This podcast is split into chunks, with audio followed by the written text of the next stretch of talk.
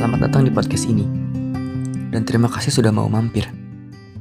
Bersama gue Alwan, yang akan menemani kalian beberapa menit ke depan.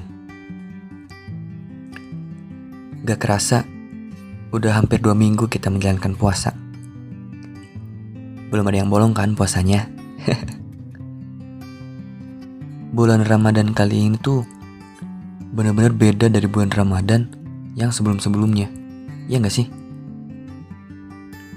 Bahkan dari awal tahun 2020 pun sebenarnya udah berbeda. Bayangin aja, baru aja kita masuk tahun 2020.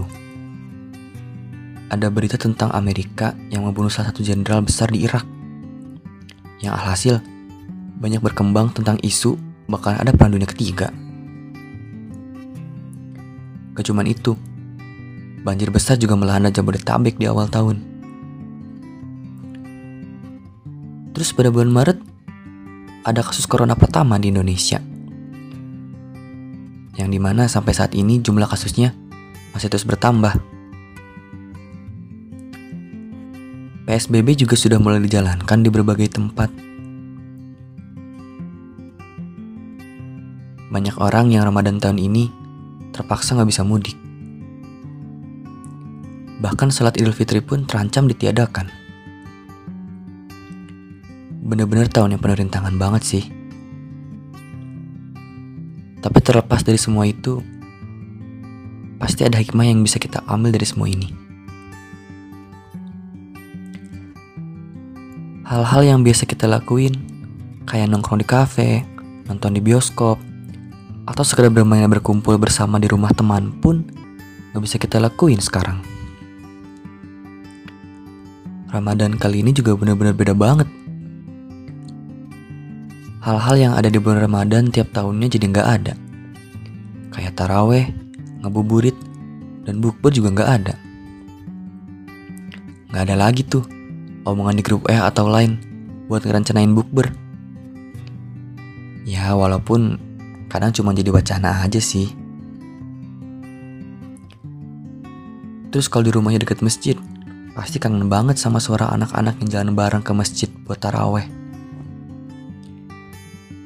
Ya meskipun kadang berisik juga sih pas mereka main petasan. Bahkan mungkin hal yang kita sebelin seperti macet karena mudik juga gak ada. Gue jadi sadar, hal-hal yang dulu gue anggap risih dan nyebelin pun sekarang gue kangenin.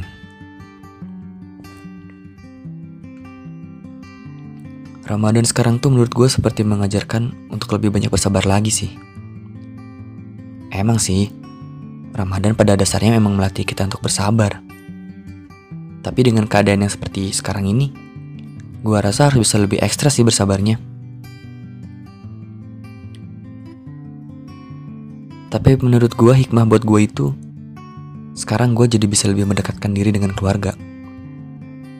Terus, bisa salat tarawih juga berjamaah di rumah bareng keluarga. Jadi gak ada alasan lagi deh buat gak taraweh. Gua rasa setelah semua ini beres, bakalan banyak banget yang berubah. Mulai dari pola hidup yang mungkin bisa lebih bersih dari sebelumnya.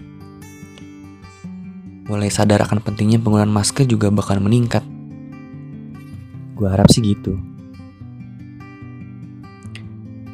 Gua jadi ingat salah satu kalimat, Tuhan tidak akan menguji hambanya kecuali sesuai dengan kemampuannya. Semoga keadaannya cepat berakhir dan semuanya kembali normal.